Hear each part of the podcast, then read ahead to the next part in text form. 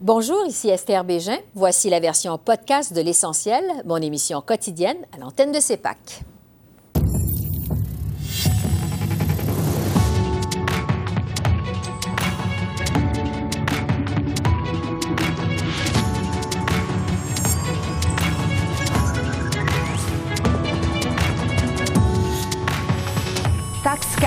Carbone, Trudeau, Blanchet. Le Bloc québécois accuse les conservateurs de mentir. Notre panel de journalistes nous livre son analyse.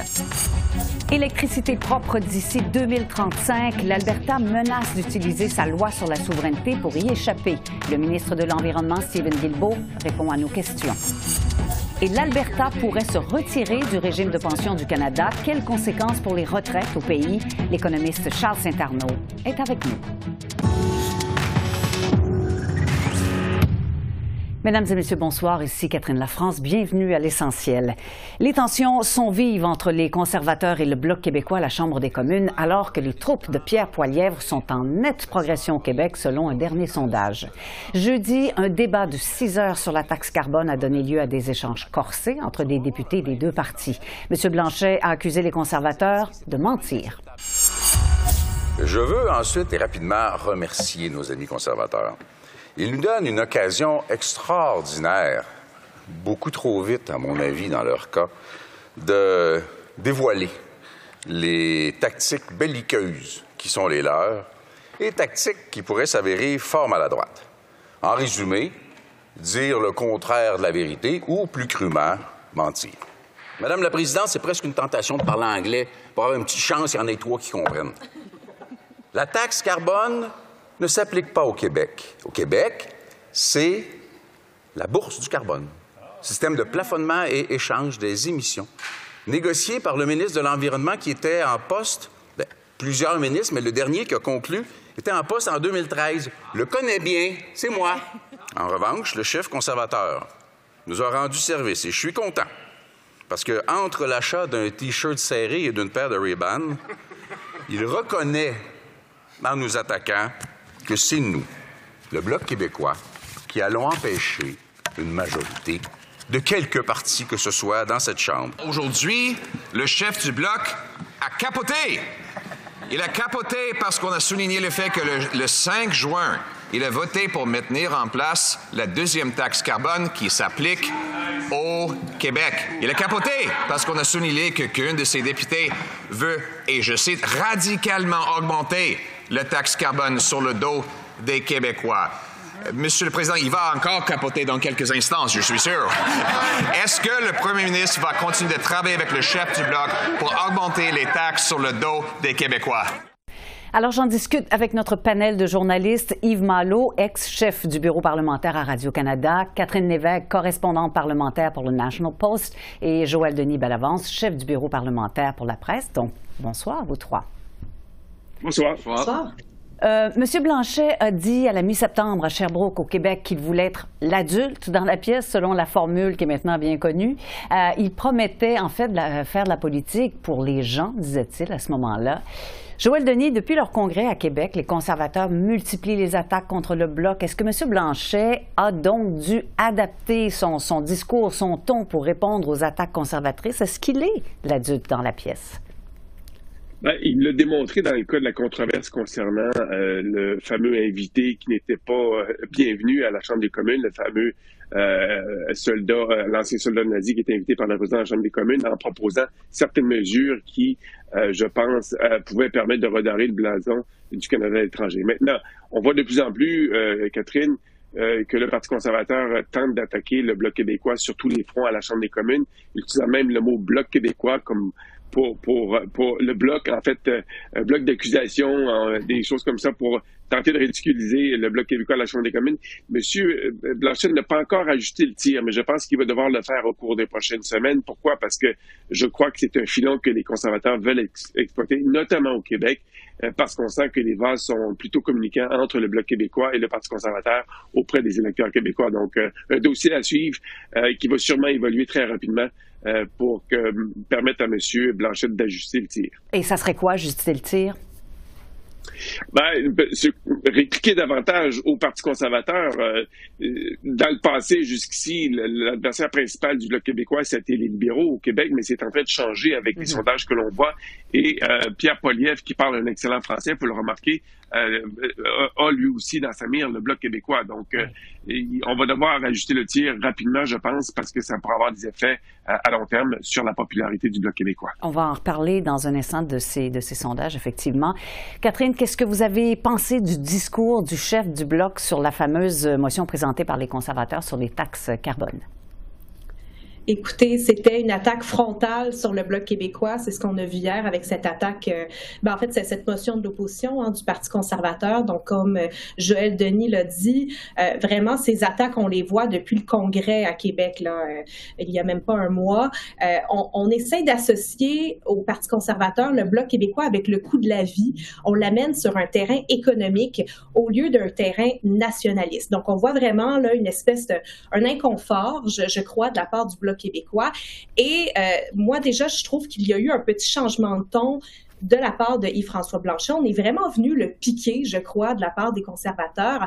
Euh, hier, on l'a vu, hein, euh, M. Blanchet qui disait euh, on, on laissera pas passer les mensonges, on laissera pas passer les tricheries. Donc vraiment, là, je pense qu'on est venu. Euh, je sais, je sais qu'il aime pas ça quand, quand, on réfère à lui comme ça, mais on, on est venu réveiller le goût qu'a été euh, Yves-François Blanchet par le passé. Et j'ai l'impression que vraiment toutes les troupes bloquistes vont être beaucoup plus, beaucoup plus animées, je crois, envers le, le le, Parti conservateur. Déjà, on a vu hein, des insultes pendant le débat qui ont été lancées de part et d'autre. Euh, Mario Simard, entre autres, qui a traité euh, Gérard Deltel, je crois, de navet. Donc, vraiment, les couteaux volent bas en ce moment, je vous dirais.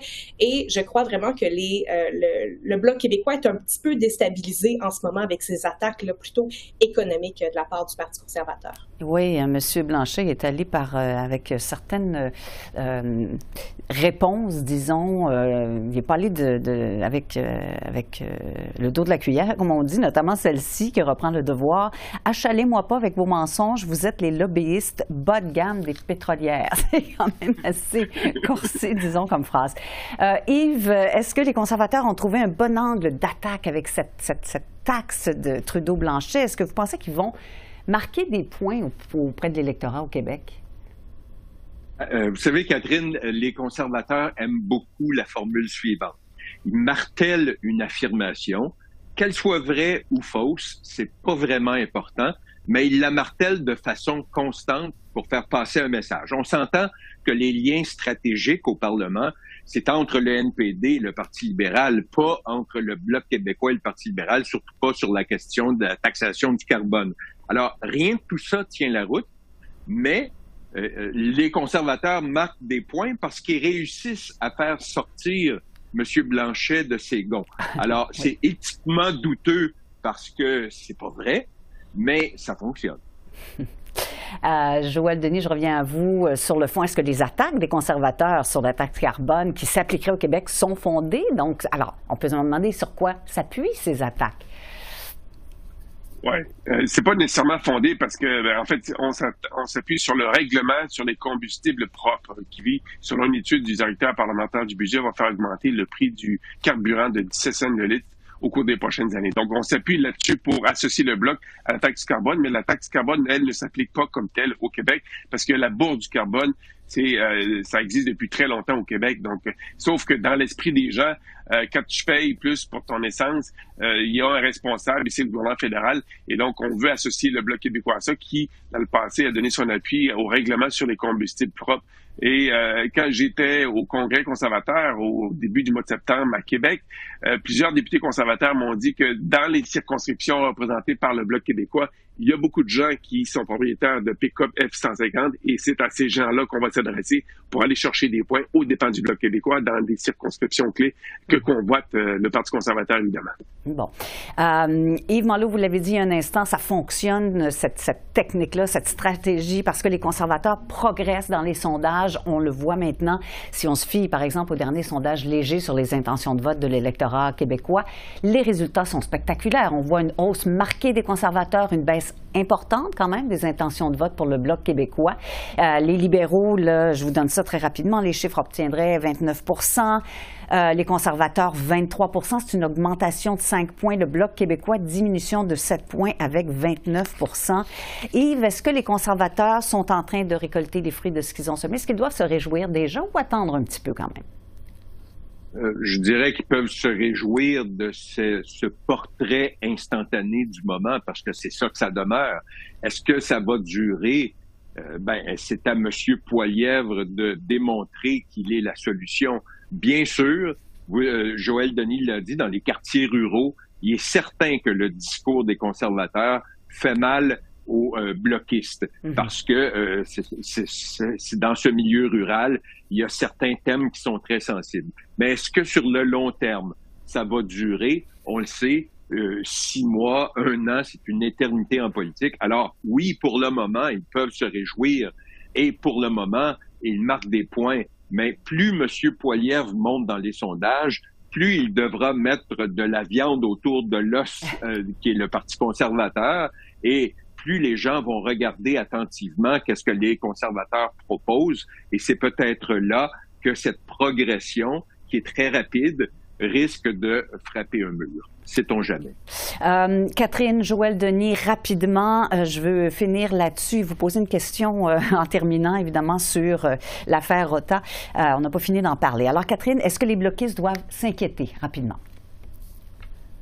Je crois que oui. C'est sûr qu'en même temps, bon, l'élection n'aura pas lieu demain matin, mais le chiffre magique pour les conservateurs euh, au Québec, c'est 25% Là, avec le sondage Léger, on s'en approche dangereusement à 23% et on voit vraiment que ça se fait au profit du Bloc québécois. Donc, je pense qu'effectivement, il y a panique à bord euh, au Bloc et c'est pour ça qu'on essaie de dévier le débat vers des questions plus nationalistes comme la mm-hmm. loi sur la laïcité. Donc, attendez-vous à voir euh, plus d'attaques, je crois, du Bloc de ce côté-là.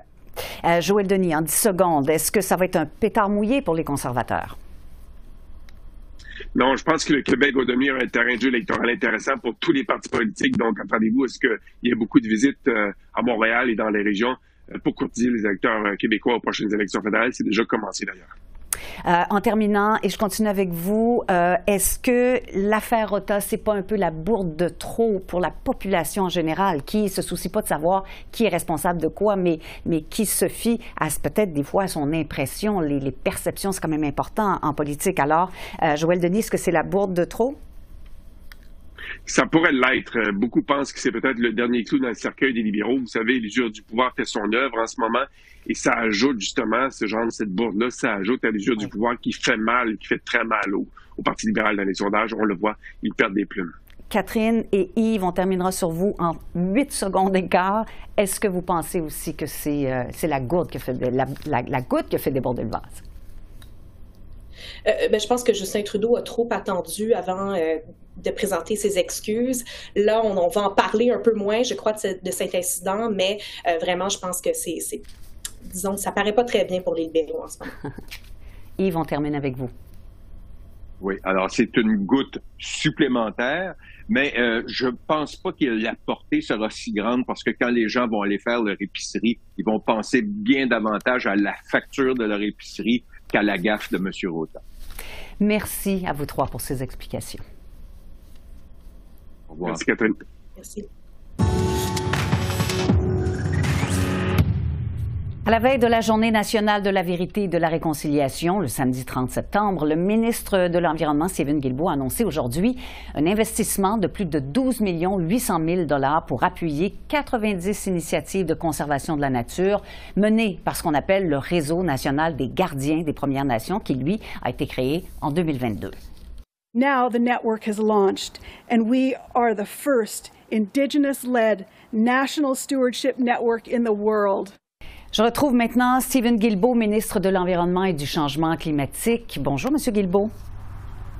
Bonjour. Je vais évidemment vous parler de votre annonce aujourd'hui dans un instant, mais d'abord, euh, la première ministre de l'Alberta menace d'utiliser la loi provinciale sur la souveraineté pour contester une imposition par votre gouvernement d'un réseau électrique carboneutre d'ici 2035. À quel point ça vient menacer votre plan?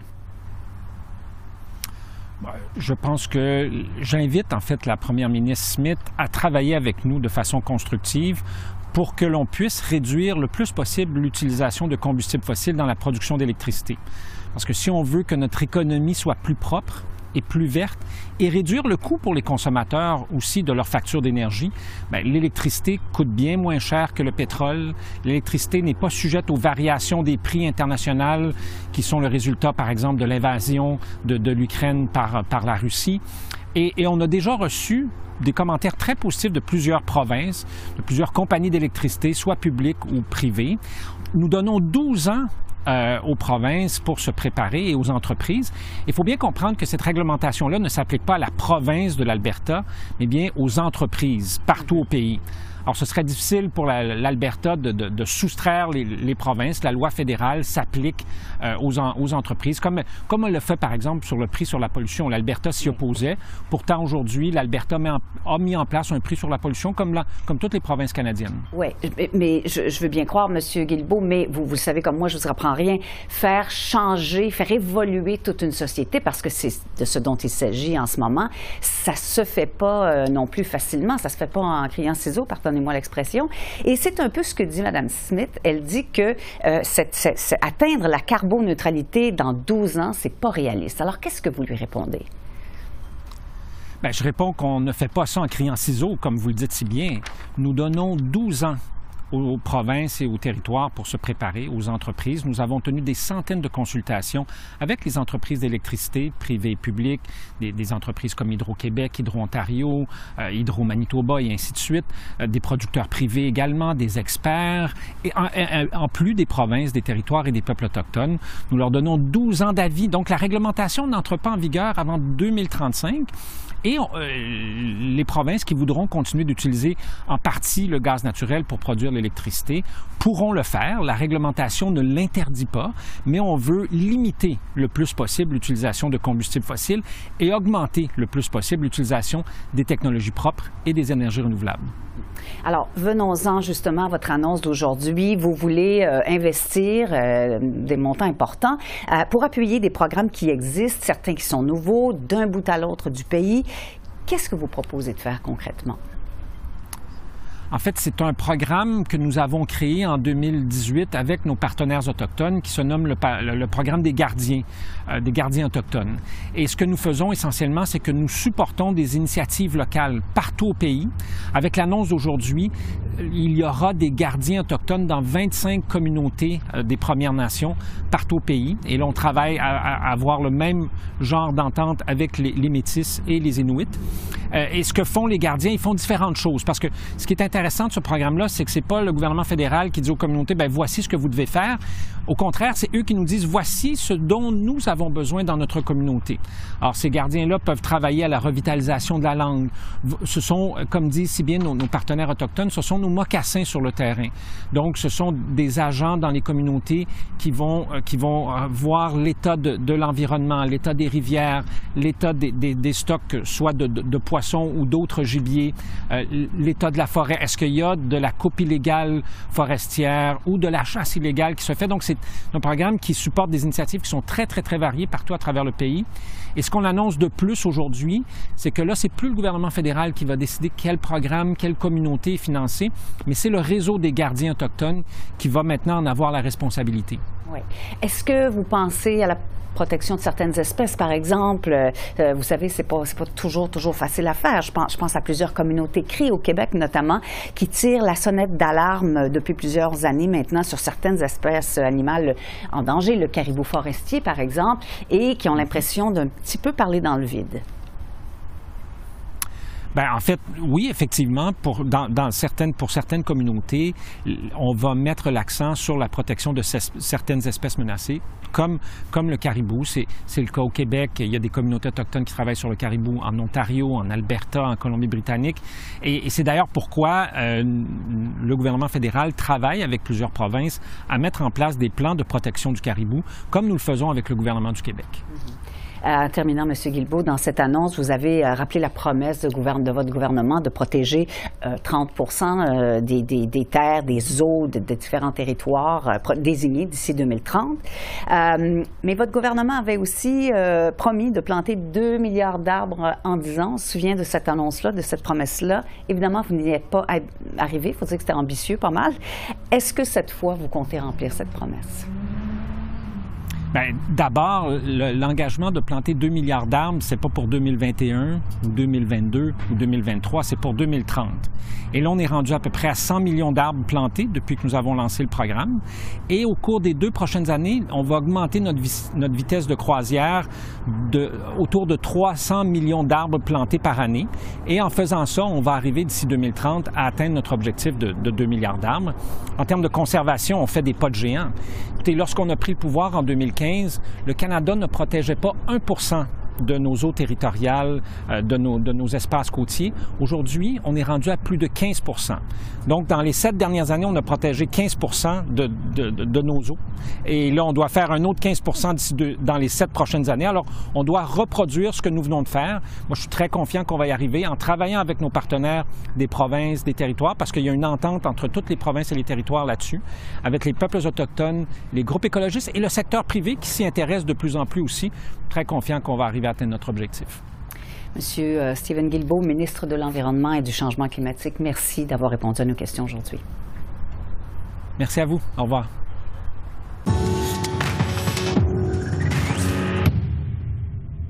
Le gouvernement de l'Alberta a publié la semaine dernière un rapport, un rapport très attendu, qui évoque la possibilité de se retirer du régime fédéral de pension et de créer son propre fonds.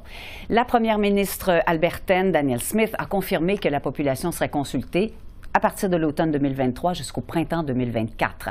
Alors, pour faire le point sur cette affaire, je retrouve Charles Saint-Arnaud. Il est économiste en chef à Alberta Central. Bonsoir, Monsieur Saint-Arnaud. Alors, d'après l'Alberta, la province pourrait retirer plus de 330 milliards de dollars du régime fédéral en 2027. Ça représente plus de la moitié des actifs au pays selon les calculs de la province. C'est énorme. Quel serait l'impact d'un possible retrait?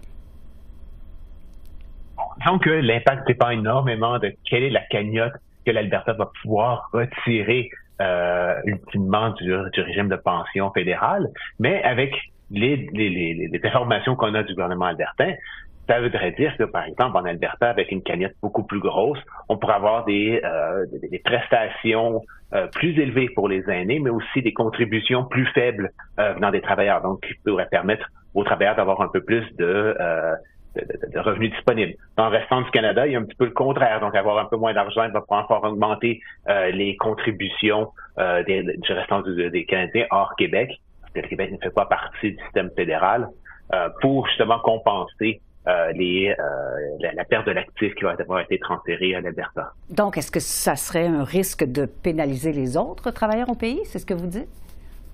Ben, la grosse question demeure, c'est quelle est le, la, la, part, la, part du, de l'actif du régime de pension fédéral auquel l'Alberta aurait droit s'il sortait? Donc oui, l'Alberta euh, le gouvernement a, publié son étude disant que c'est un peu plus de la moitié de l'actif, mais il reste à savoir, bon, il y a d'autres calculs que j'ai vus, il y a plusieurs estimations qui disent que ça peut être entre 16 et 25% Donc, c'est une très grosse différence entre 25% et 50 du, de la. Donc, ça fait des très, une très grande différence entre euh, quel va être le, le, le résultat ultime pour les contribuables. Et comment ça s'explique, ça, M. Saint-Arnaud, euh, cette, cette, cette, proportion des effectifs au pays, alors que euh, la province représente environ 15% de la population? Il y a comme euh, quelque chose, il y a une iniquité là-dedans, non? Ben, disons que c'est, c'est la formule qui, devrait être utilisée ultimement pour séparer l'actif qui est pas nécessairement claire. la loi qui avait mis en place le système de pension fédéral, c'est seulement dire que une province qui décide de sortir ne devrait ne pas être pénalisée ou avoir à peu près le, même genre d'actifs qu'il aurait eu s'il y avait un, régime de pension autonome qui n'était pas partie du fédéral. Donc, mhm. c'est comment on interprète ça? L'Alberta dit ah ben toutes, toutes nos contributions nettes, on devrait depuis 1960, on devrait pas les retirer. Et l'Alberta, à cause qu'on a, une population qui est plus jeunes, un taux d'emploi plus élevé, des salaires plus élevés, a des, contributions nettes très élevées.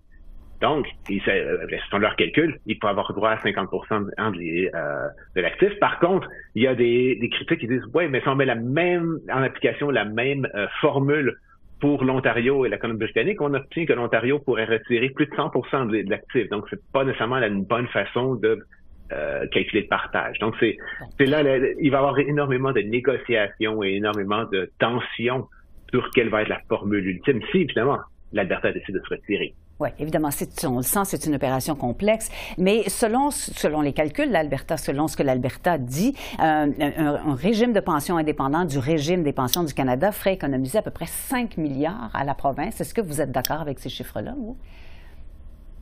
Donc, si on regarde dans le court terme, oui, il y a une dynamique démographique très positive pour l'Alberta. C'est une population qui est très jeune, un taux d'emploi qui est très élevé. Donc, euh, il y a beaucoup plus de contributions à un régime public de pension que de, euh, récipiendaires. La question, c'est, bon, dans 30, 40 ans, 50 ans, 60 ans, est-ce que ça va être encore le cas? On peut donner un exemple au Canada. Le, régime de rente du Québec, euh, qui a été mis en place dans les années 60, puisque le Québec avait décidé d'y aller euh, de façon indépendante lorsque le système avait été mis en place, convaincu qu'à l'époque, les politiciens disaient, ah, les, bah, les, les, prévisions démographiques étaient positives, il n'y allait pas avoir de, de, de, de, côté négatif, mais bon, on regarde maintenant, 60 ans plus tard, la démographie du Québec a changé énormément, c'est beaucoup plus euh, la population est beaucoup plus vieille et les taux de contribution des contribuables québécois est plus élevé que le reste du Canada à cause de ça. Donc c'est un risque à long terme que l'Alberta va prendre. Oui, on n'est plus au cœur du baby boom comme on l'était à l'époque, ça c'est sûr. Alors, donc, toute cette opération-là prendrait combien de temps? Ça se ferait comment? Quel serait l'échéancier finalement pour y arriver? Oui, ben, que la loi dit que euh, ça va prendre trois ans à partir du moment où l'Alberta signifie qu'elle euh, veut sortir. Donc, pour l'instant, on est allé, au moment des consultations publiques. Euh, la première ministre dit qu'il va y avoir consultation publique jusqu'en 2024, euh, la publication d'un rapport et probablement un référendum euh, soumis à la population pour savoir si oui ou non ils vont sortir. La question que j'ai, est-ce que la population va vraiment comprendre tous les risques qui vont être impliqués dans la, dans la discussion. Parce que oui, il y a des points positifs, mais aussi des points négatifs qu'il faut que les, euh, gens puissent mhm. prendre en compte.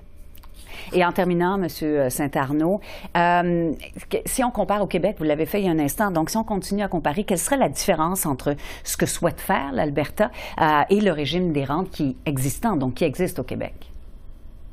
C'est presque exactement la même chose. C'est simplement avoir sa cagnotte euh, de pension publique gérée par une entité provinciale. Bon, pour l'instant, la, la, province, ça pourrait rester avec euh, CPPIB, mais on, on va voir. J'ai l'impression que euh, on sort pas nécessairement du régime fédéral juste pour laisser notre argent là. J'ai l'impression qu'on va générer leur propre ou créer leur propre gestionnaire. Mm-hmm. Donc c'est un peu la même chose.